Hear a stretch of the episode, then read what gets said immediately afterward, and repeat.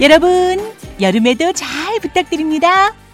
덥고 숨차도 최경영 기자는 한결같은 마음으로 여러분 곁에 있을 거예요. 세상에 이익되는 정보, 돈 버는 알짜 정보만 쏙쏙 모아서 여러분 곁으로 오늘도 왔습니다. 주말에는 진짜 재밌다고 소문나버린 최경영의 경제쇼 플러스.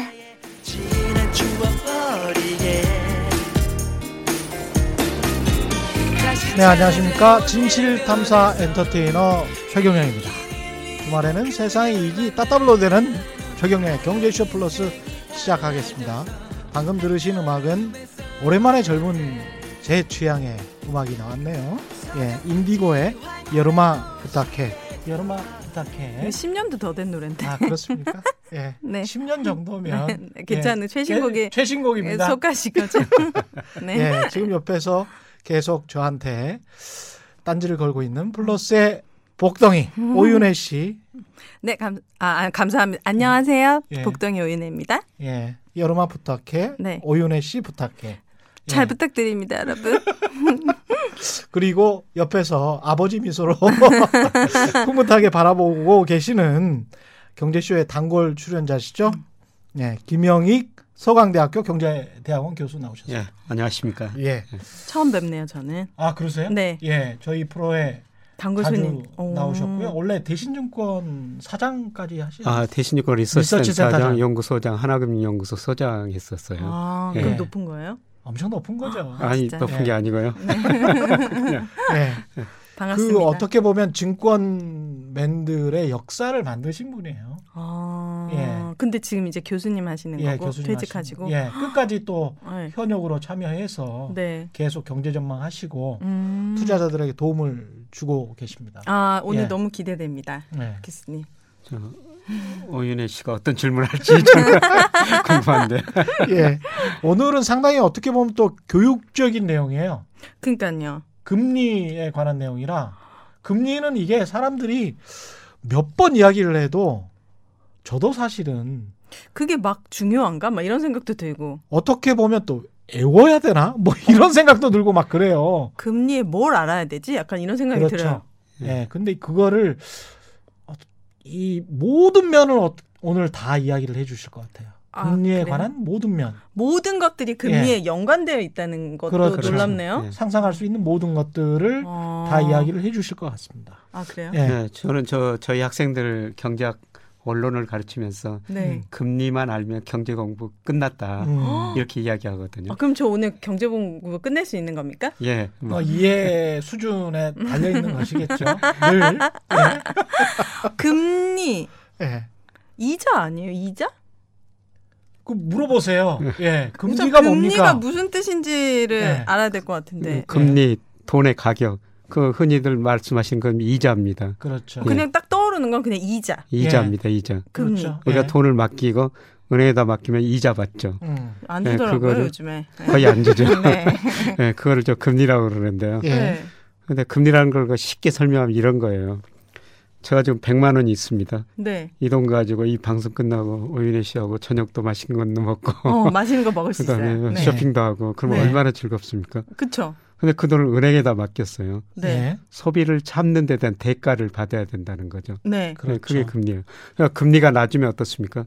대가가 제가 작아요. 대가가 작으니까 제가 지금 돈을 써버리는 거예요. 그쵸. 음. 그러니까 금리가 높으면은 은행에다 수 돈을 맡겨놨다가 지금 소비를 참고 음. 어, 네, 나중에 맞아요. 예, 은행에다? 맡겨놨다 나중에 예. 소비를 하게 되는 거죠. 근데 지금은 금리가 낮잖아요. 예, 금리가 낮으니까 지금 소비를 많이 하죠. 특히 젊은 분들 저축 안 하고. 맞아요. 예, 근데 금리가 낮아서 미래에 어떻게 될지도 모르니까 음. 더 저축을 하게 되는 그런 경향성도 좀 보이지 않습니까? 예, 원래는? 그렇게 돼야 예. 되는데요. 예. 어... 그런데 요즘 사람들은 어. 금리가 낮으니까 그냥 지금 많이 써버리자. 음. 음. 그래가지고 지금 길거리에 나가면은 음. 뭐 고속도로에 가면은 주말에 정말 차 막히지 않습니까? 그렇죠. 네. 예. 그래서 이런 것 보면은 경제가 나쁘다는데 그렇게 사람들이 많이 음. 놀러 다니니까 경제가 네. 좋다고 그러죠.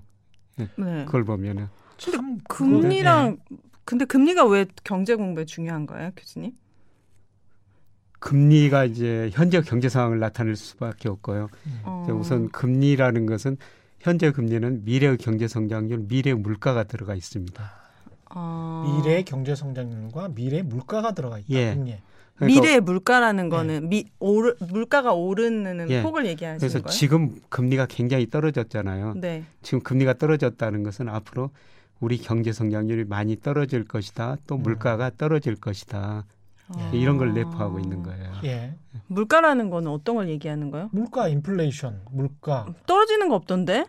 다, 다 올랐던데 과자도 엄청 비싸요 요즘에 막 2천 원이 넘어요. 근데 이제 물가 지수로 보면 네. 그게 그렇게 오르지는 않았어요. 우리 뭐 보통 뭐 한 달에 뭐 0.4% 3% 지금 마이너스입니다. 마이너스 네, 전월비. 뭐 이렇게 아 근데 월급은 예. 한 달에 조금씩 오르는 게 아니잖아요.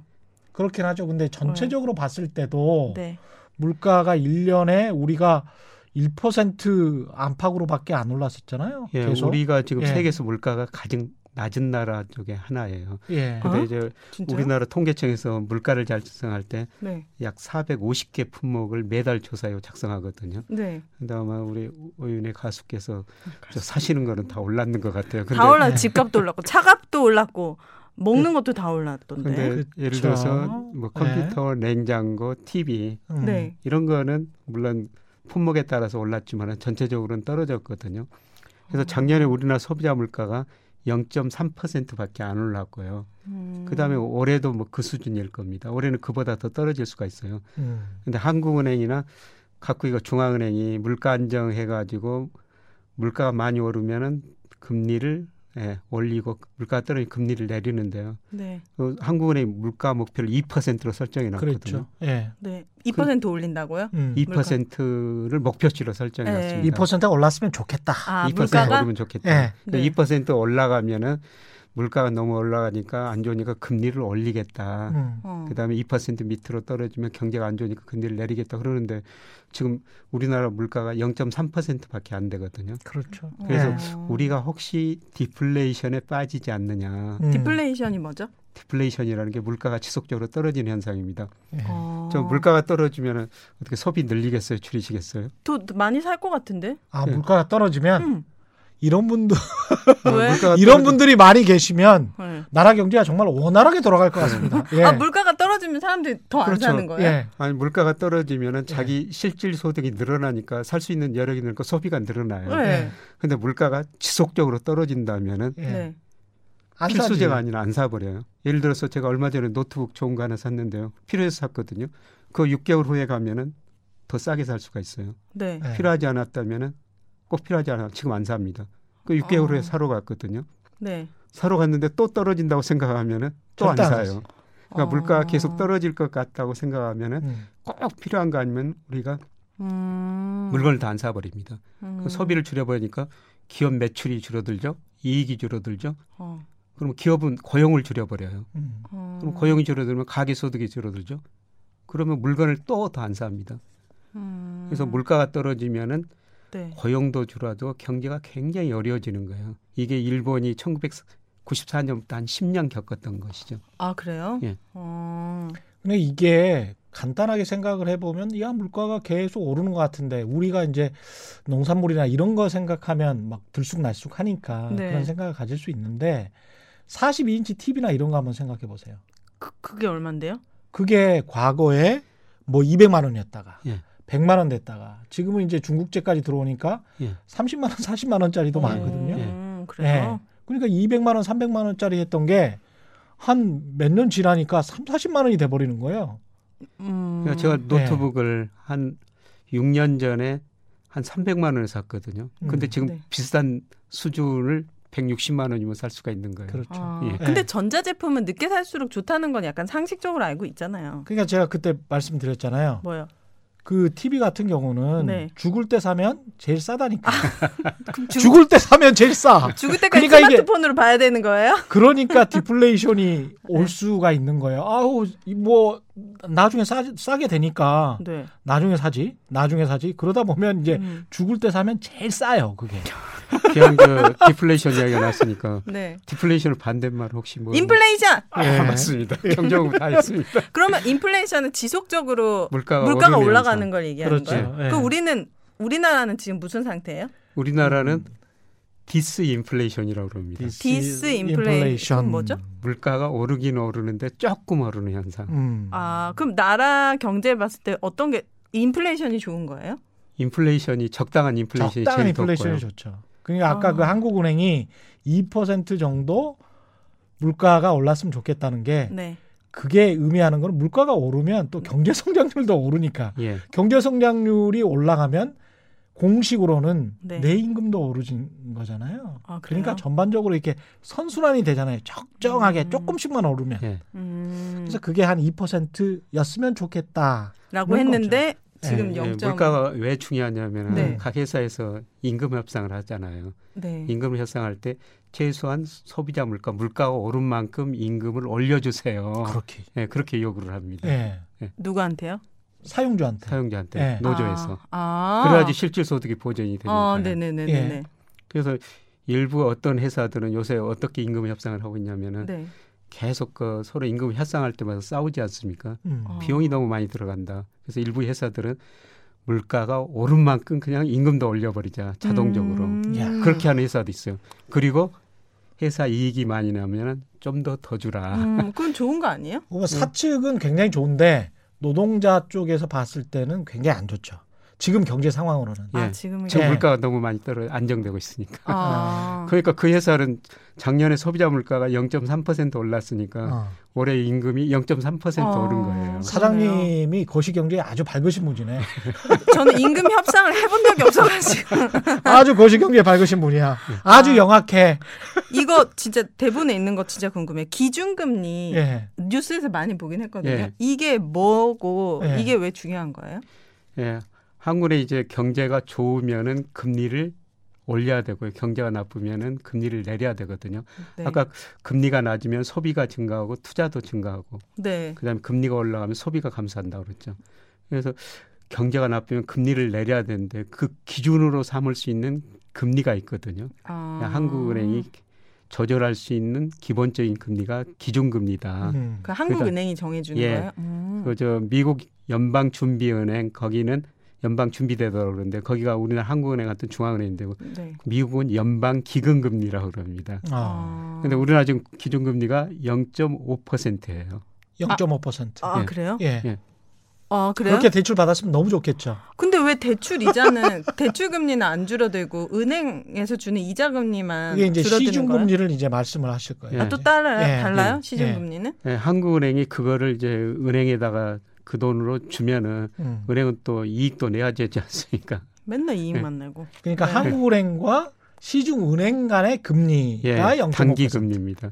은행과 아, 우리끼리의 금리는 시중금리. 그럼 저는 한국은행에서 돈 못 빌리는 못 거예요? 빌리죠. 예. 한국에서 아. 돈 빌릴 때는 은행들입니다. 시중은행들. 아, 그러면 으- 한국은행에서 기존 은행에 돈을 빌려줄 때 0.5로 주겠다. 그렇죠. 근데 왜 나한테는 그렇게 비싸게 받는 거예요? 그 지금 저 기준.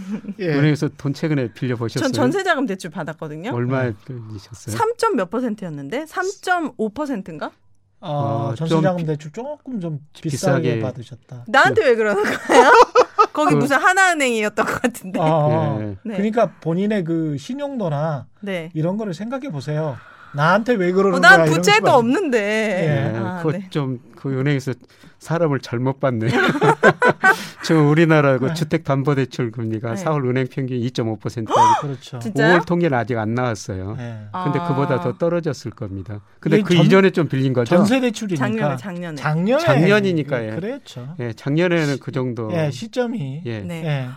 네. 근데 그 돈을 저 은행에서 빌려서 그렇게 싸지요. 네. 이거를 비금융 은행권이라고 저축은행이라고. 저축은행 가면은 10%가 넘습니다. 10%요? 예. 사채업자 아니야? 시채 10% 너무 비싼 예. 거 아니에요? 10%. 그러니까 사채업자를 양성화시킨 게 사실은 저축은행이에요. 근데 예. 저축은행에 누가 갑니까?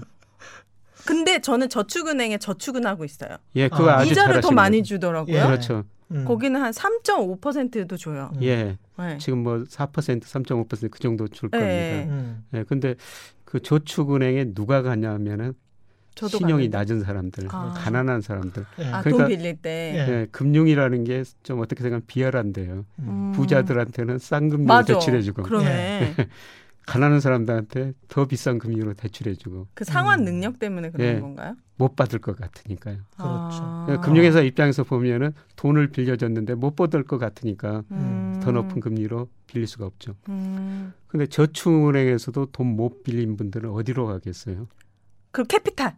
예, 러시앤 카드, 캐시 카드. 같은데 음, 예, 아, 단기 러시- 자금 음. 거기는 금리가 더 비- 20%가 넘습니다.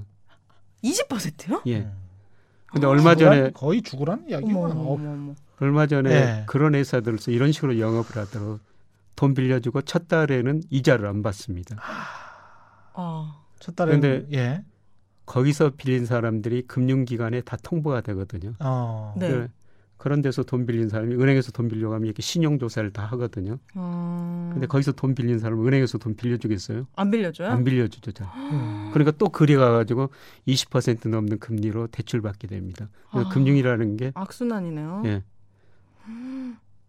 이게 개인마다 대출 금리가 다를 수밖에 없는데 은행들이 그 신용도는 제대로 조사를 하는 거겠죠. 예. 예. 자기 나름대로 이제 기준이 있거든요. 그렇죠. 그 신용 예. 등급이 높은 사람들의 그 그건 뭐예요? 예.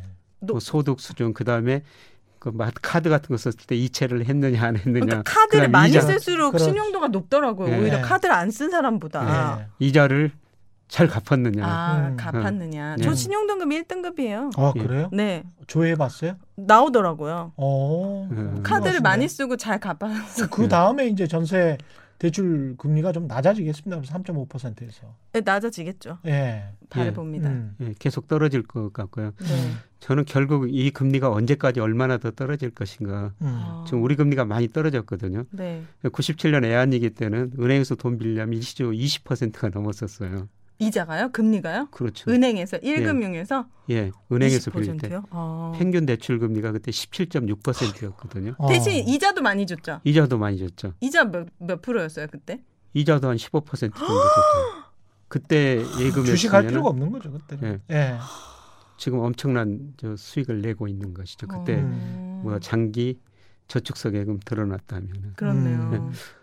그런데 이런 의미에서 그 달리하고 복리라는 개념을 좀 알아야 되는데 단리랑 복리 음. 많이 들어봤어요. 지금 예금하실 음. 때 그냥 물어보지도 않고 그냥 은행에다 맡기시죠. 네, 그 요구 불예금이다. 거의 이자도 없는 것에도. 예. 네 이자 줘요. 어, 3.4% 3.3% 이자 그거 세금 떼고 아니 무슨 3%나 준다고요? 이자를? 아니 아니 아니 이자를 아니 세금 어. 떼고 주잖아요. 세금 그죠? 떼고 15.4%. 아 맞아 맞아 맞아 그거 아, 15 15, 15.4%. 소득세. 세금을 왜 예. 떼는 거야? 그그 돈을 이자 누가 소득세라고 예. 아 소득 정부가 이자 소득이라고. 아 그 나라에 가는 세금인 예. 거예요? 소득이 있으면 세금이 있다. 이게 이제 예. 정부의 원칙이니까. 네 예, 이제 달리라는 것은 뭐냐면은 단리 예, 단리 음. 이자에 원금만 붙는 거예요.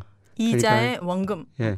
네. 100만 원 저금했다면은 이자가 1%라면은 얼마예요? 음. 100원인가? 예. 맞아요. 아니, 천 원, 천 원이 천 원이다. 예. 네. 천 원만 1년에 예. 받는 겁니다. 일 1년에. 예. 음. 네. 근데 이제 복리로 예금하면은 음. 달리로 예정하면은 매년 천 원만 받는데 네. 복리는 이자에 이자가 또 붙는 거예요. 아, 100만 천 원에 예. 대한 이자가 이자가. 그렇죠. 그렇죠. 매달. 아이고 금방 이해하시네. 금방 이해하시네. 네. 예. 절 뭘로 치는 거예요? 근데 이거 칠입법칙이라는 게 있어요. 예. 뭐죠? 칠입법칙. 그건 뭐예요? 그러니까 원금이 두 배 되는 기간인데요. 네. 예를 들어서 금리가 8%라면은 72를 8로 나누면은 9가 되죠. 네. 9년이면은 원금이 두 배 된다는 거예요. 아, 이거 복리로 했을 때요? 예, 음. 복리를 했을 아, 때. 복리로 했을 때. 예. 이자가 8%면은 근데 이자가 8%인 복리가 어디 있어요, 지금? 그러니까 무슨 의미냐면 제가 살 때는 음. 네. 8%짜리 예금도 있었거든요. 음. 아, 교수님이 지금, 하실 예. 때는 예. 네. 지금은 저 1%도 안 되죠. 네. 1%면 원금이 두배 되려면 몇 년이 걸려야 돼요. 그럼 아까 그 72를 1로 나누면 72년? 72년이나 걸리는 겁니다. 뭐야, 죽어도 안될 거. 그렇죠. 그래서 예. 지금은 은행 예자로 돈이 늘어나기가 굉장히 힘들다는 겁니다. 근데 우리가 이게 98에 71, 72 법칙을 생각을 할 때 저는 이제 주식 시장을 많이 생각을 예. 하는데 아니 한 9년 후에 두 배가 돈이 된다. 네. 근데 나는 8% 벌면 된다라고 하면 주식 시장에서 8% 1년에 365일 동안 네. 벌수 있을 것 같은 거지. 예, 예. 그런 생각. 근데 주식 시장에 들어가는 사람들은 8% 1년에 8% 이렇게 생각하지 않고 들어가요. 그러면요. 대부분은 뭐 한 두 배는 먹어야지. 예. 아. 이렇게 생각하고 들어가니까 망하는 것 같아요. 음. 아예 이 치리 법칙대로 예. 야 내가 한 5년이나 아까 말한 대로 뭐 한 8년에 예. 뭐두 배 정도 벌어야지라고 하면 9% 정도만 먹으면 되잖아요. 예. 그러면 그걸 다시 또 투자하면 음. 또 불어나고 복리로 계속 예. 불어나기 때문에 네. 그런 식의 어떤 그 수익률을 정말 현실적으로 잡고 들어가는 게 음. 그리고 합리적으로 잡고 들어가는 게 좋지 않나. 근데 은행 은행 예금 하듯이 그렇게 음. 주식 투자를 하는 게 참 바람직한 것 같은데 사람 사람 마음이 잘 안 바뀌는 것 같아요. 그렇죠. 그게. 그게 바뀌어야 돼요. 음. 아 그러면 그래요. 이제 저축하지 말라는 말씀이신 거예요, 교수님은? 그러니까 주식에도 나눠 해야 된다는 아. 거죠. 아 주식에도 조금 예. 투자를 해라. 그러니까 무슨 의미냐면은 네. 주식을 사면 배당금이라는 게 나오거든요. 그렇지. 네. 예를 들어 가지고 우리나라 지금 전체 코스피에 상장되는 기업의 배당 수익률, 배당금이 이자보다 더 높아요. 배당 수익률이. 음. 훨씬 높아요. 훨씬. 예, 그리고 훨씬 높은 기업도 많아. 음. 예. 예를 들어 가지고 우리 저 최 기자님이 SK텔레콤 같은데 음. 뭐 포스코 같은데 배당 수익률이 4 음. 내지 5%거든요. 음. 그 1년에 한 번씩 주는 거예요? 1년에 두 나눠서도 번, 주는 회사도 두- 있습니다. 두두 번도 주고 어떤 예. 회사는 분기별로도 주기도 예, 그래요. 분기면 6개월에 한 번씩이라는 거예요? 3개월에 한 번. 아, 분기가 한 번씩. 3개월. 예. 아, 괜찮지. 우와. 그러니까 은행 이자보다도 그런 주식을 음. 사가지고 배당을 더 받는 게 좋은 시대라는 것입니다. 근데 그 근데 그내 돈이 대신 원금을 손실할 수 있는 위험이 있잖아요. 예, 주식은. 원금 시험 손실할 수 있는 위험은 있죠. 그러니까 네. 나는 이 질문 자체가 네. 꼭 이제 주식을 특히 SK텔레콤 같은 주식 말씀하셨잖아요. 예. SK텔레콤의 주식을 투자하고 나는 원금 손실할 수 있지 않아요?라고 질문을 하면 네. 이런 것 같아요. 30년 후에 나는 내 직장을 잃게 되지도 잃게 될 수도 있지 않을까요? 라고 예. 물어보는 거하고 비슷해요. 이렇게 되겠지. 30년 후에 직, 직장 대부분의 직장인들은 네. SK텔레콤보다는 건실하지 않은 회사에 가, 예, 가잖아요. 예. 네. 근데 그 사람들이 SK텔레콤에 투자를 하면서 내가 원금 잃지 않을까? 음. 이렇게 생각하는 것 자체가 약간 모순인 것 같다는 거지. 아. 그거 그것을 생각할 바에야 내 내 직장에서 내 위치를 잃지 않을까 이 걱정하는 게 훨씬 더 현실적이다. 현실적인 거지. 아, 그럼 그만큼 그 쓸데없는 걱정인 것 같아요. 아, 왜냐하면 진짜요? 그런 정도의 기업들에 투자를 하면서 원금 잃지 않을까 이렇게 걱정하는 거는 배당금이 4%씩 나오면 네. 그러면은 10년이면 단리로만 따져도 네. 사실- 단리, 단리. 예 단리로만 따져도 40%예요. 예. 어. 그럼 잘 골- 예. 건강한 우량주를 고르면 고른다면 그런 걱정은 하지 않아도 된다는 말씀이신 제가? 보기에는 그렇 어, 한번 여쭤보십시오. 예. 아, 교수님. 저뭐 꽤 제 주변에 이거 유명한 가수 예. 한 분이 계시는데 아, 누구죠? 저보다 더 유명하신 분. 아, 이분이 저 네. 가수이면서도 펀드 매니저 애널리스트를 했었어요. 오, 음. 누구죠? 예. 아. 김모 씨라고. 오. 어, 알아요. 예. 어, 네. 예. 근데 이분이 네. 저 아마 육남매가 될 텐데 형 누나가 다 의사래요. 오. 근데 의사는 직업을 바꿀 수가 없잖아요. 그렇죠. 치과 의사는 치과 의사만 해야 네. 되고. 네. 좀뭐 병원 잘 된 데도 있지만 어려운 데도 있거든요. 네. 음. 적잖아는 형도 누나도 있대요. 음. 이 사람은 주식을 투자하거든요. 네. 그래서 삼성전자가 잘 되면 삼성전자가 자기가 그냥 명목상으로 사장이 돼보는 거고 주식 사가지고 그렇죠. 음. 네, 바이오가 잘 되면 바이오 쪽으로 가서 회사를 옮겨볼 수 있고 음. 마음대로 옮길 수가 있다는 거죠. 그런 꼭 주식. 투자하라는 게 예. 아니고요. 아. 네, 주식이 이런 장점이 있다는 겁니다. 아. 내가 그 회사의 주인이다. 주인이다. 예. 아. 그래서 주주총회도 한번 가보시고 예. 이재용 씨도 한번 만나보시고 네. 그러면서 아유 왜 그렇게 회사 경영을 그따위로 하는 거야? 뭐 이러면서 아, 그런 그리고- 이야기도 좀 해보시고 주주총회 가면 네. 일단 저도 갈 수 있어요? 주식 그럼요. 그렇죠. 한 주식회사의 주인은 주주예요. 아. 그러니까 그런 말 할 수 있는 거예요. 음. 저 발언권 주세요. 뭐 이러면서 예. 저 KB 국민은행 주식 샀거든요. 예, 예. 사, 40% 떨어졌어요. 지금 저 주주총회 좀 가야 돼. 가서 말씀하세요. 아까 그러니까 SK텔레콤 같은 주식이랄지 네. 은행주 네. 지금 KB국민은행이랄지 뭐 신한지주 이런 회사들도 네. 그렇게 망할 거라고 걱정할 필요는 없는 회사들이지 예. 않습니까? 사실 망하지만 않으면은 음. 은행 예금보다는 그런 주식 사가지고 지금 주가가 많이 떨어졌기 때문에 음. 배당을 받는 게 더 중요하다는 거고요. 아, 근데 더 중요한 거는 네. 지금 예를 들어 저 1억을 은행에다가 예금해 놨다면 지금 한 달에 이자 얼마나 나와요? 해본 적이 없는데 일억? 그 1, 1% 나온다고 하면은 한 10만 원 10만 원. 아까 10만 그다음에 원. 이자 소득세 아 빼야 되네. 예, 빼야 10만 되고. 원도 안 되죠. 예. 네. 근데 한 달에 어떤 일을 해 가지고 네. 10만 원을 받는다면은 1억 금융 자산 가지고 있는 거나 똑같은 현금 흐름이라는 거죠. 아. 음. 그래서 이런 저성장 저금리 시대는 일하면서. 근로소득 얻는 게 정말 중요하다는 겁니다. 아 일을 많이 하라는 거예요? 그렇죠. 일하면서요. 아, 그러니까 일을 조금이라도 해, 하자. 조금이라도 하고. 아, 일 좀 주세요. 그래서 지금 일 지금 경제쇼 플러스에서 지금 뜨셨잖아요. 그럼 저는 자산 가치가 네. 1억 있는 사람이랑 똑같네. 그렇죠. 이 그렇죠. 출연료 출연료 그렇지. 받잖아요. 예. 예를 들어서 30만 원 받는다면은 이거 3억 가지고 있는 거나 똑같은 근데 현금을 교수님, 그, 네. 근데 집못 여기서 지금 사잖아요. 출연료 얼마인지 그냥 이렇게 밝히세요. 밝혀도 돼요? 예. 저 는 1억 이상의 가치가 있어요. 예. 그러나 예. 현실적으로 예. 내가 이 돈을 이 10, 얼, 10만 원씩 모아 가지고 예. 예. 집살 수 없잖아요. 예. 그러니까 평생 그럼 집 없이 집 그러니까, 아, 그러니까 뭔가 가장 자산의 가치라고 했을 때 집을 굉장히 사고 싶어 하시는구나.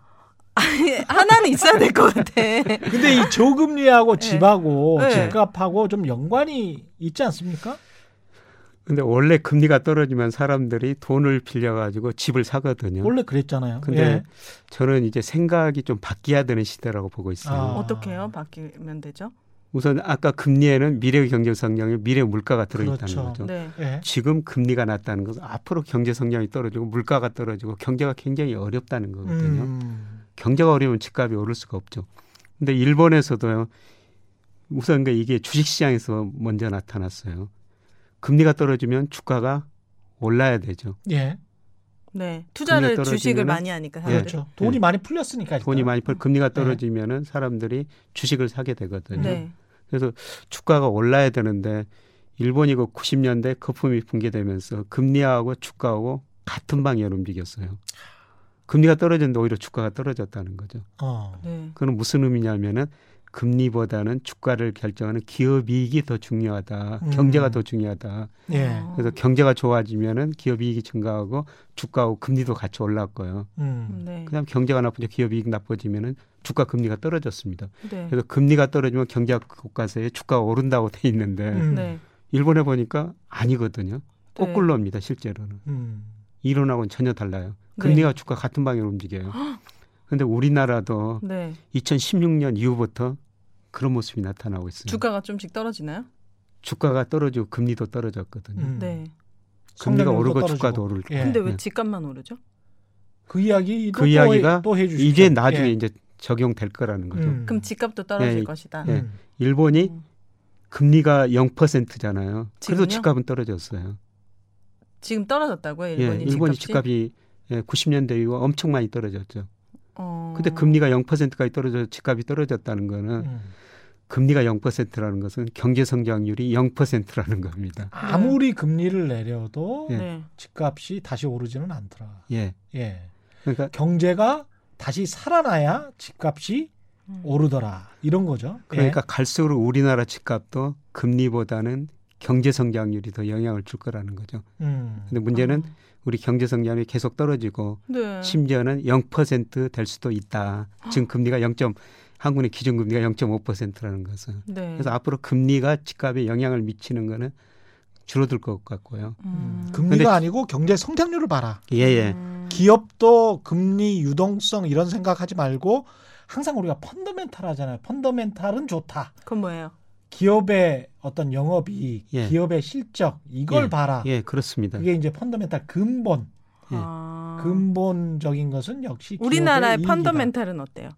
그게 지금 말씀하신 경제 성장률. 금리가 낮다는 것은 예. 펀더멘탈이 갈수록 낮아지. 안 좋아진다. 음. 예. 어. 그래서 지금 우리가 지금 고금리 시대에서 완전 히 저금리 시대로 가고 있는데요. 예. 우리 가게들이 저는 적응을 좀 못하고 있지 않느냐. 아. 왜요, 왜요? 갑자기 저금리가 찾아오니까 그냥 돈 빌려가지고 집을 사는 거죠. 어, 맞아, 맞아요. 어. 근데 결국 저금리라는 것은 앞으로 경제가 그만큼 나빠진다는 겁니다. 경제가 나빠지면은 일자리 있고 소득이 낮아지는데 어떻게 어. 집을 살 수가 있겠어요?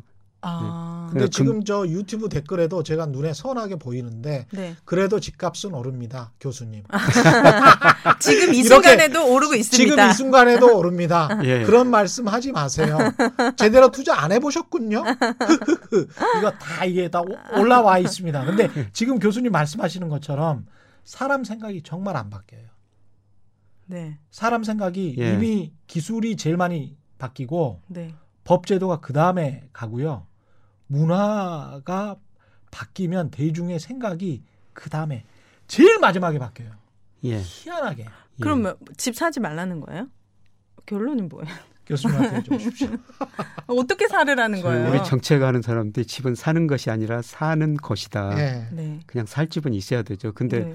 이 집값이 너무 많이 오르니까 음. 예를 들어서 서울 그 집값 PIR이라는 그 지표가 있는데요. 네. 소득에 비해서 집값이 얼마나 올랐느냐. 네. 그게 우리가 한 14배 정도 되거든요. 그러니까 14배 된다는 것은 뭐냐면은 평균적인 소득 근로자가 14년간 아무것도 안 쓰고 모아서 서울 안에 있는 가운데에 있는 집안 하나를 살 수가 있다는 거죠. 네. 그 정도 우리 집값이 지금 높다는 것입니다. 네, 높아요. 예, 이게 다른 홍콩 빼고요. 우리가 런던, 동경, 뉴욕보다도 이 지수가 더 높습니다. 아니, 뭐가 잘못됐어 지금. 아니 근데 이 지수도 사실은 그것보다 더 높을 수 있는 게 아주 쉽게 이야기를 하면 연봉 5천만 원짜리 사람이 네. 5천만 원을 버는 사람이 10억짜리 지금 서울의 중위 가격 아파트 가격이 그 정도 되는데 그럼 한 푼도 안 쓰고 얼마나 모아야 돼? 20년을 모아야 돼요. 그렇죠. 한 푼도 안 쓰고. 예. 우리나라가 왜 이렇게 음. 비정상적으로 부동산 가격이 폭등한 이유가 뭐예요?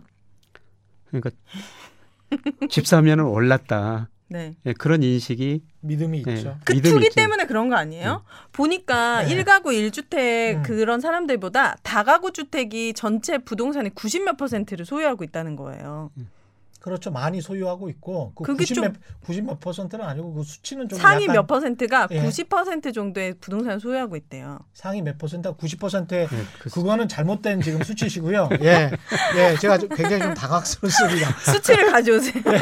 그 제가 어지간한 수치는 다 기억하고 있는데 그렇게 많이 나올 수가 없어요. 그러니까 예. 다주택자 그런 예. 투기 같은 게 너무 예. 성행해서 지금 이렇게 된 거 아니에요? 그래서 지금 정부에서도 그 투기를 잡으려고 예. 계속 정책을 내놓잖아요. 근데 안 먹히고. 근데 우리 경제가 지금 디플레 조짐이 부분적으로 나타나고 있거든요. 네. 예, 저 GDP 디플레이터가 총체적인 물가 수준이라고 그러는데요. 네. 예, 2019년 4분기부터 올해 1분기까지 5분기 연속 떨어졌어. 우리 역사상 5분기 연속 뭐가 떨어졌다? 물가가요. 아 예, 물가가. 총체적인 물가 수준이 떨어졌어요. 네. 이게 떨어진 적이 없거든요. 이거는 우리 경제도 이제 갈수록 디플레이션이 발생할 수 있다. 음. 근데 장기적으로 예, 주가든 집값이든지 명목 GDP만큼 오릅니다. 음. 근데 명목 GDP가 그동안 성장했기 때문에 집값이 오를 수가 있는데요. 네. 이게 만약 일본처럼 마이너스로 가버리면은 네. 우리가 생각을 바꿔야 된다는 거죠. 어떻게 바꾸면 되죠, 교수님? 집값이 떨어진다고요. 집값이 떨어질 수도 있다는 생각을 갖고 예. 네. 예. 그다음에요. 그리고 장기적인 추세가 그러고 단기적으로는 항상 사이클이 있어요. 네. 이렇게 올랐다 내렸다 모든 게 사이클이 있거든요. 경기가 좋아졌다 나빠졌다 하는 것좀 집값도 사이클이 있습니다. 네. 예를 들어 가지고 2008년, 2010년에 역전세라고 혹시 들어봤어요. 들어보셨어요? 역전세가 뭐죠? 역 앞에 역전세. 전세는 역전세란이라고 그랬는데 네. 예. 집값이 전세 가격보다 더 낮아지지 않을까. 집값이 예. 네. 그럴 수도 있어요? 그 이야기가 많이 돌았었다니까. 아, 네, 네, 네. 그 정도 집값이 떨어졌었다는 거죠. 언제요? 2008년에서 2010년 사이에. 아. 그리고 지금 집값이 그 이후로 한 10년 가까이 올랐기 때문에 최근 우리가 그런 떨어졌던 거는 잊어버리고 있어요. 맞아요. 지금 오른 것만 생각하고 있죠. 네, 맞아요. 예, 그래서 계속 오른다고 생각하는데 그렇게 떨어지는 국면도 있고요. 음. 근데 제가 여러 가지가 사이클을 구해 보니까 지금은 떨어지는 국면이 조만간 올 거라는 겁니다. 그럼 저희 같은 서민은 어떻게 음. 준비하고 있으면 될까요? 잠깐 잠깐만요. 그 이야기도 중요하지만 네. 떨어지는 사이클이 올 거라는 근거를 좀 말씀을 좀 해주시면 지금 더 좋을 방금 것 계속 같아요. 말씀하셨잖아요. 예. 집값 자체 순환이 있고요. 예. 그다음에 우리나라 집값을 결정하는 게 금리, 음. 대출 그 다음에 경제 변수는 그 동행 지수 순환 변동치라고 있거든요. 예. 이 동행지수 순환 변동치라는 게 우리 경기를 대표하는 경제 지표예요. 예. 근데 이거 지금 많이 낮아졌습니다. 음. 음. 근데 이걸 보면 앞으로 경제가 안 좋고 집값이 떨어질 수가 있다고 생각하고 있고요. 음. 네. 그다음에 금리하고 집값 앞으로 생각을 좀 바꿔야 된다. 금리가 음. 떨어진다는 것은 경제가 그만큼 나쁘다. 아, 안 좋다. 그런 의미고요. 예. 그다음에 우리 정부가 규제를 앞으로도 계속 할 겁니다. 음. 이번 정부 정책하는 사고분이요. 칼 폴라니가 쓴 거대한 전환이라는 책이 있는데 그 책이 많이 영향을 받았을 겁니다. 음. 예, 그 책의 핵심 내용은 뭐냐면은 모든 상품이 시장에서 결정이 가격이 결정돼야 되지만 토지, 집, 예. 노동 시장, 예. 음. 그다음에 금리 이거는 정부가 강력히 개입해야 된다는 겁니다. 아. 그러니까 계속 규제를 하고 있지만은 아. 앞으로도 규제는 쉽게 풀리지 않을 거라는 거죠. 그럼 이렇게 디플레이션 국면에 다다랐을 때 음. 저희는 뭘 준비하면 돼? 저축을 해야 된다는 말씀이신가? 그러면 돈 쓰지 말고 앞으로 고용도 불안해질 수 있고. 금리 그렇죠. 그다음에 이제 우리가 그 이야기를 하기 전에 금리와 관련해서 좀 짚고 넘어가야 될 것들이 집값도 있고 주가는 말씀을 아까 하셨고요. 예. 채권 채권이요? 가지고 이야기를 좀 많이 하잖아요. 금리와 예. 채권 간의 예, 관계는. 예. 근데 그게 이제 가장 헛갈릴 수가 있고 그렇기 때문에 그 부분은 좀 이해를 하고 넘어가야 될 것 같습니다. 예. 전 예. 처음 들어요. 지금 저 채권을 채권. 한 번도 안 사보셨죠? 음. 네. 어, 채권 사셨으면 지금 돈을 많이 버셨을 겁니다. 음. 채권이 뭐죠? 정부에서 발행하는 국채라는 것도 있고요. 네. 그다음에 회사에서 자금 조달을 하기 위해서 뭐 투자하기 위해서 운용 자금을 조달해 회사채라는 걸 발행하거든요. 아. 이런 것들을 그 채권이라고 그러는데 네. 채권 사하면은 이자가 나오고요. 네. 예, 그다음에 이 금리가 떨어지면은 채권 가격이 오릅니다. 저는 채권 어디 가면 살 수 있는데요? 그것도 뭐 증권회사 가면 증권회사 예. 가서 살수 있고 은행에 가서 살 수도 있고요. 아, 네. 채권 사러 왔다고 하면 되는 예. 거예요? 뭐 어떤 회사채를 사주세요. 가령 이제 뭐 아, 삼성전자가 네. 1.5%도 안 되겠죠. 예, 회사채가. 지금은 네, 예. 예. 그러면 삼성전자가 회사채를 발행해요. 네. 삼성전자라는 회사를 믿고 음. 나한테 돈을 빌려주시오. 나는 이 증서를 당신한테 주겠소. 대신에 1년에 1.5%의 이자를 또 주겠소. 삼성전자의 이름으로.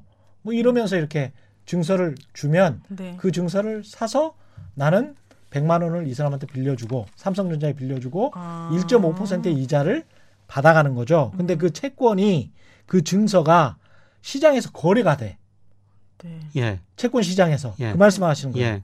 그래서 채권을 살 때가 음. 뭐 정부가 1년짜리도 있고 뭐 3년짜리도 있고 5년짜리도 있고 심지어는 30년짜리도 있어요. 네. 예, 만기가 정해 주거든요. 만기가 되면 원금하고 이자하고 돌려준다는 겁니다. 음. 예. 그러면 이 금리가 떨어지면 왜 채권 가격이 오르느냐? 예를 들어 아주 쉽게요. 제가 정부가 발행하는 국채를 샀어요. 1년 후에 만 원을 줍니다.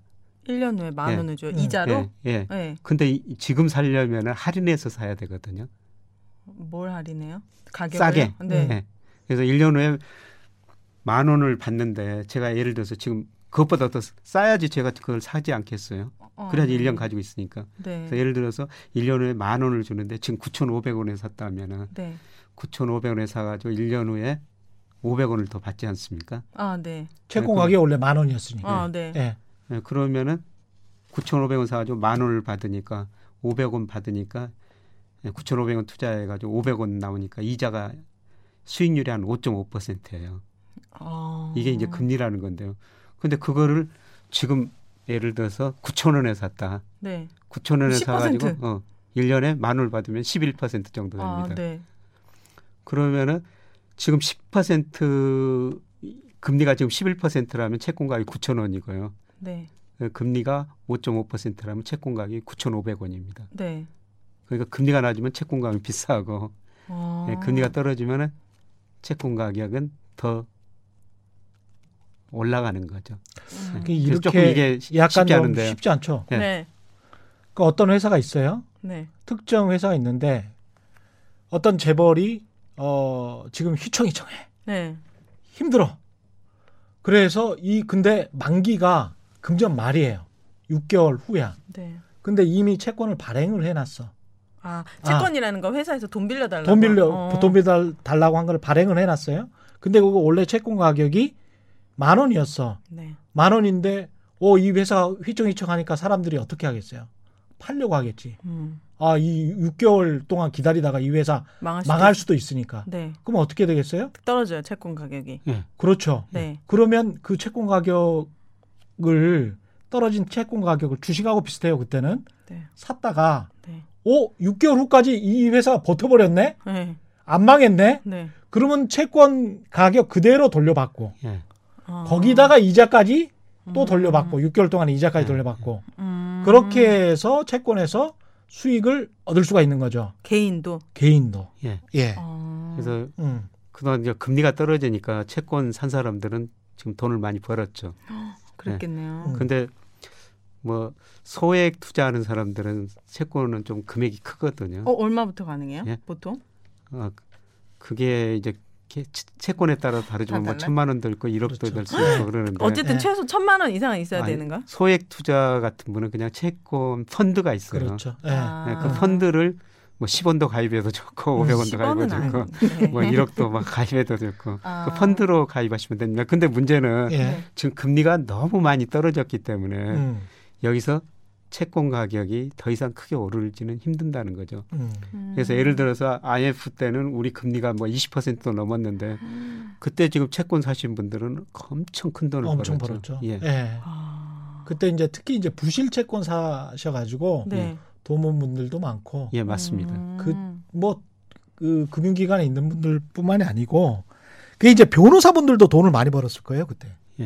어, 왜요? 왜냐하면 회사가 무너지면 무너질 것 같으면 이제 법정으로 가고 법정 관리 들어가고 이게 뭔가 정리를 해야 되잖아요. 네. 그럴 때 변호사분들이 이제 정보를 많이 알게 되니까 예. 회사가 네. 망하면 만약에 망했으면 채권은 못 원금을 상실하는 거예요? 그렇죠. 아. 많이 못 받습니다. 예. 그러니까 예. 못 받는 거죠? 예, 예, 예. 음. 예. 청산을 해서 남으면 가치가 남으면 채권자들에게 이제 돌, 돌려주겠죠. 선순위부터 후순위까지 쭉 음. 돌려주고 네. 마지막에도 설마 남는 게 있으면 주주들한테 단돈 10원이라도 돌려주겠죠. 어. 예. 근데 채권 지금 금리가 낮아져서 채권도 더 오를 가능성이 없다고 하시는데 왜또 음. 채권 얘기를 하신 거예요? 아니 왜 왜냐하면 금리와 채권의 이그 상관관계를 아. 이해를 하셔야 금리를 완전히 네, 정복을 네. 하시는 거예요. 그 금리가 떨어지면 채권 가격은 오른다. 음. 그런데 음. 왜 금리가 떨어지면 채권 가격은 오르는가? 음. 음. 그래서 그 금리가 결국은 미래 경제를 예측하는 어느 정도 이제 수단이 되는 거지 않습니까? 예. 이렇게? 예. 이제 금리에는 아까 미래 경제성 미래 물가가 들어 있거든요. 예. 네. 예, 작년에 신문에서 보면은 장단기 금리차가 역전돼 음. 가지고 예, 미국 경제가 침체에 빠질 것이다. 음. 이런 이야기가 많이 나왔거든요. 작년 9월 무렵에 네. 미국의 장기 금리라는 것은 보통 10년 미국 정부가 발행한 10년 국제 수익률이에요. 네. 그 다음에 단기 금리라는 보통 3개월짜리 정부가 발행하는 거. 근데 이 금리가 같다면 3개월짜리 사겠어요? 10년짜리 사겠어요? 금리가 가- 3, 개월짜리 사지. 어. 예. 미래가 불확실한 3개월짜리 사죠. 예. 네. 그래서 보통 만기가 길수록 금리가 더 높아요. 음, 당연하죠. 맞아, 맞아. 예. 근데 작년 9월에서 뭐 그 무렵에 무슨 일이 발생했냐면은 10년짜리가 3개월짜리보다 더 낮아져 버렸어요. 음. 미국에서 발행한 예, 예. 것 중에요. 예. 어. 그게 왜 그러냐면은 아까 금리에는 미래 경제, 미래 물가가 들어가 있다는 거죠. 네. 갈수록 경제 성장이라 물가가 떨어질 것이다. 음. 이렇게 시장에서 기대되면 장기 금리가 단기 금리보다 낮아져 버리는 거예요. 네. 이게 경기 침체 신호라는 거죠. 음. 근데 작년에 그런 신호를 보냈었는데 네. 과거에 보면은 반드시 장단기 금리가 역전되면 경기 침체가 왔었거든요. 그렇죠. 근데 작년에 미국 경제가 워낙 좋으니까 음. 사람들이 이번에는 다를 것이다. 음. 아. 그랬는데 실제로 어떻습니까? 올해 들어와서 미국이 지금 굉장히 그렇죠. 경기 침체 빠졌지 않습니까? 물론 뭐 코로나 19 때문이기는 예, 예. 합니다만. 예. 예. 아, 그럼 전 세계적으로 약간 좀 경기 침체 분위기인 건가요? 지금 전 세계 경제가 굉장히 어렵죠. 음. 얼마나 어렵냐면요. 네. 1980년 이후로 세계 경제가 마이너스 성장한 적이 한 번도 없었는데 2009년에 80년 이후로 네, 80년 이후로 IMF가 경제 성장을 발표하는데 예. 예, 청, 2009년, 2008년에 미국에서 위기가 발생한 2009년에 세계 경제가 마이너스 0.3% 성장한 거예요. 음. 아. 근데 올해 IMF가 마이너스 5% 성장이다. 세계 전체 경제가 전체 경제가 한 200개 되는 나라들의 어? 전체 경제가 그거 어떻게 해야 돼요? 그러니까 현재 경제가 굉장히 어렵다는 어렵다. 거죠. 어렵다는 거 알았는데 그럼 음. 어떻게 해야 되냐고. 자, 어, 어, 어 떻게 해야 되는지는 네. 지금부터 하나씩 특히 이제 우리가 낮은 금리 때문에 부채 이 음. 빚을 많이 지게 됐고 네. 이거를 가지고 야 어차피 뭐 금리도 낮은데 계속 나는 빚으로 어떻게 살 수 있지 않을까 음. 이런 생각을 지금 갖게 되잖아요. 네. 이 어떻게 해야 될까의 첫 번째는 저는 부채 문제부터 생각해봐야 될 예. 것 같아요. 개인은 예. 예. 우리 가계부채가 전체적으로 한 1,610조, 음. 뭐 개인 비영리 단체까지 포함하면 1,850조 정도 1800 되거든요. 정도. 엄청나네요. 그러니까 예. 우리나라가 세계에서 가계부채가 가장 빠른 속도로 늘어난 중에 하나예요. 어. 다른 속도로 예. 늘어났다. 이제 금리가 낮으니까 이자 부담은 좀 줄어드는데요. 예. 음. 근데 언젠가는 이자도 갚아야 되고 원금도 갚아야 되죠. 네. 그러려면 일해야 돼. 일자리가 있어야 되죠. 네. 만약 일자리가 없으면 못 갚죠. 못 갚죠. 그래서 오늘 저 한국은행에서 발표했는데 네. 이런 식으로 가다 보면은 상당수 사람들 1년 후에 이자 못 갚아서 파산할 것이다. 이렇게 부채 문제가 심각한 거죠. 음. 그 우리나라 부채 문제가 정말 심각한 거는 절반 이하 정도 한40% 정도가 네. 이자만 갚고 있어요. 어, 저도 이자만 갖고 있어요. 예. 이런 경우는 전 세계적으로 정말 희귀하지 않습니까? 예, 예, 주택담보대출이랄지 이런 것들을 하면서 예. 음. 이자만 갚는 나라는 정말 희귀한 나라잖아요. 아 그래요? 예. 다른 나라는 원금이랑. 원금이랑 균등분할 상환하는 비율이 예. 굉장히 높아요. 예. 아. 대다수는 원, 원리금 균등분할 상환을 해요. 그래서 원금까지 같이 갚게 되잖아요. 그러면 음. 이자만 갚을 때는 가령 뭐 1, 2억이다. 그러면 10만 원만 내면 되는데 네. 원리금 균등분할 상환이다. 이러면 갑자기 7, 80만 원 내, 내게 예. 되거든요. 아. 그러면 어떻게 되겠습니까? 망해요. 소비를 못 하죠. 어, 힘들어질 것 예. 같아요. 근데 그런 사람이 갑자기 300만 가구가 됐다. 늘어났다. 400만 가구가 됐다. 음. 이러면 황당한 거죠. 근데 지금 김영혁 교수님 말씀처럼 언젠가는 이 원금을 갚아야 되거든. 네. 근데 아무도 갚을 생각을 안 하고 있는 거야 지금. 저는 그게 너무 깝깝해요. 예. 어, 네. 미국 네. 사람들도 가계 부채가 많은데 우리나라보다 좀 상대적으로 적고요. 어. 저 미국 사람들이 원리 어, 이자도 갚고 원금도 갚는데 가처분 소득, 가처분 소득이라는 것은 뭐냐면은 네. 이제 돈을 벌어 가지고 세금 내고 그다음에 우리 같으면 국민연금 내고 네. 고용보험료 내고 그 남은 소득인데요. 미국 사람들 약 12%를 가처분 소득에서 원리금을 상환하고 있어요. 근데 우리나라는 그게 20%가 훨씬 넘습니다. 만약 원리금 상환을 균등 분할한다면은 자기가 번 거에 20% 이상을 이자 내고 원금 상환해야 된다는 거죠. 아. 그러면은 가처분 소득이 내가 세금 다 내고 쓸 수 있는 돈이 500만 원이다. 그러면 100만 20%면 100만 원을 그냥 100만 원 이상을 아. 예. 갚는데 내야 된다는 예, 거죠. 예, 예. 아. 그러면 400만 원만 가지고 이제 써야 된다는 거지. 아. 그러니까 감당하죠. 우리가 지금 소비가 네. 안 돼가지고 그래서 우리 경제 성장률이 예, 계속 떨어지는 거예요. 음. 이걸 극복하려면 어떻게 해야 되는 거예요, 교수님? 극복하려면요. 네. 방법이 경제가 아주 좋아져 사람들이 일을 하든지 음. 일을 열심히 하고 돈 받아서 갚든지 소득이 늘어나는 수밖에 없지 않습니까? 소득이 늘어날 수밖에 없고요. 예, 계속 소득이 늘어나서 그 월마다 어떻게든 원금이나 의지- 이자를 근근히 갚아야 되는데 음. 근데 이게 저는 이제 일종의 부동산 위주의 자산 구성을 갖게 된 지난 한 4, 50년 동안 그렇게 됐지 않습니까? 예. 그렇게 된 정부의 꼼수였는데 그걸 사람들이 잘 모르는 게 어떤 꼼수가 있냐면 네. 영모기지 론이라는 거를 예, 해요. 예. 그게 뭐예요? 그러니까 주택 할머니 할아버지가 살고 계시는 아버지 어머니가 살고 계시는 이 집을 담보로 해서 음. 이분들에게 대, 대신 이 집을 담보로 이분들에게 계속 이렇게 돈을 소득조로 줍니다. 매월 주죠. 매월 예. 줘요. 주택연금이요? 예. 예. 돌아가실 때까지. 네. 그렇죠? 네. 주택연금. 네. 그게 주택연금으로 돼 있잖아요. 네. 근데 그 주택연금의 구조를 곰곰이 보면 주택의 가치는 현재 가치. 예. 그리고 이유는 상당히 그 예금 이자보다 훨씬 높게. 그래서 아직도 한 3% 정도 줄 거예요. 예. 네. 그러면 뭐 10억짜리 집이다. 그럼 꽤 많이 받아갈 수 있어요. 네. 꽤 많이 받아가는데 현재 가치로 산정을 해서 그것도 꽤 높은 이자로 주는 거죠. 네. 근데 만약에 교수님 말씀처럼 저금리 상황에서 계속 그 경제가 안 좋아져서 주택 가격이 하락을 하면 네. 그러면 어떻게 되겠죠? 그 현재 가치가 떨어지는- 미래 가치보다 못하게 되는 거잖아요. 네. 그러면 그걸 누가 안게 됩니까? 나라가 주기로 은행이 아, 안게 은행이 되고 네. 결국은 주택금융공사가 안게 예, 되고 예, 예. 네. 주택금융공사는 우리가 세금을 낸 기금으로 운영이 되는 회사예요. 그래서 네. 한 50조 정도의 기금이 있을 텐데 그 기금을 메워 넣어야 되는 세, 세대가 나오게 될 거예요. 네. 언젠가는 네. 만약에 주택 가격이 예, 떨어지면 예. 음. 그 세대는 이른바 미래 세대인 거지. 그러니까 미래 세대에 떠넘기는 식인 거예요. 예. 주택연금이라는 건. 예. 어머, 우리 짱짱이한테 떠넘기겠다는 거예요, 지금? 딱 그거예요. 그거를 네. 사람들이 그게 이명박 정부 때 이제 만든 제도가 네. 주택연금인데 음. 일단 살고 보자라는 식으로 보면 10년, 20년은 그걸로 잘 버틸 수 있어요. 제가 보기에는. 네. 근데 그- 30년, 40년 버틸 수 있을까? 예. 아. 고민스럽습니다, 그게. 정말. 지금 자산 중에서 부동산 비중이 얼마나 되세요?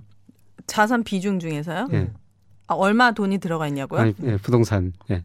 거의 다 들어가 있겠지. 그렇지. 네. 우리나라 평균이 70%입니다. 예. 네. 예. 그리고 50대 후반 이분들은 80% 이상이 부동산이에요. 네. 그러니까 만약 부동산 가격이 떨어지면은 음. 좀 심각한 문제가 발생할 수가 있는 거죠. 그렇죠. 네. 예. 그러니까 미리미리 대비를 어떻게 해야 되는지는 어떻게 마지막으로 말씀을 정리를 좀 해주세요.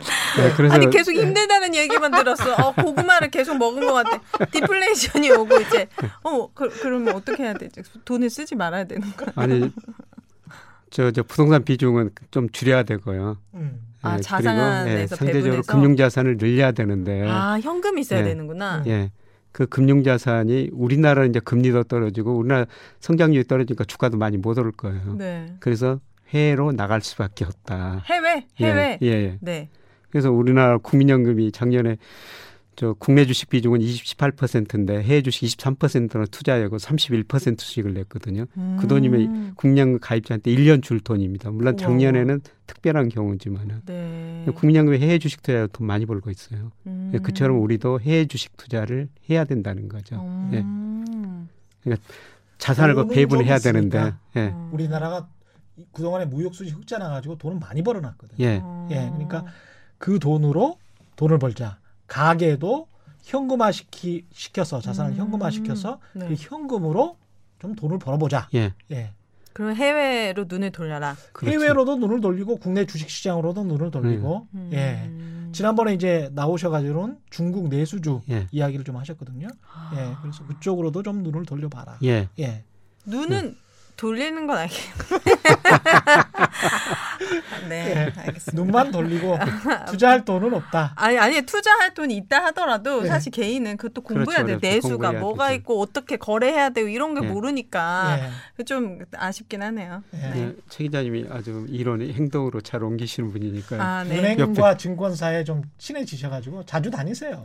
예. 아, 네, 알겠습니다. 자주 물어보시고. 아, 그렇구나. 현금 자산을 좀 만들어라. 부동산에 너무 많이 예, 돈을 예. 넣지 말고. 그렇습니다. 음, 선진국일수록 그렇습니다. 예. 선진국 아, 국민들이시죠. 예. 알겠습니다. 최근의 경제 쇼 플러스 여기까지 해야 되겠습니다. 아, 네네네. 예, 오늘 함께 해주신 김영익 성황대학교 경제대학원 교수 그리고 우리의 복덩이 오윤혜 씨. 네. 예, 고맙습니다. 예, 고맙습니다. 감사합니다. 올바른 투표와 올바른 투자는 다르지 않다. 세상의 이익이 주말엔 따따블로 되는 최경영의 경제쇼 플러스였습니다. 고맙습니다. 감사합니다.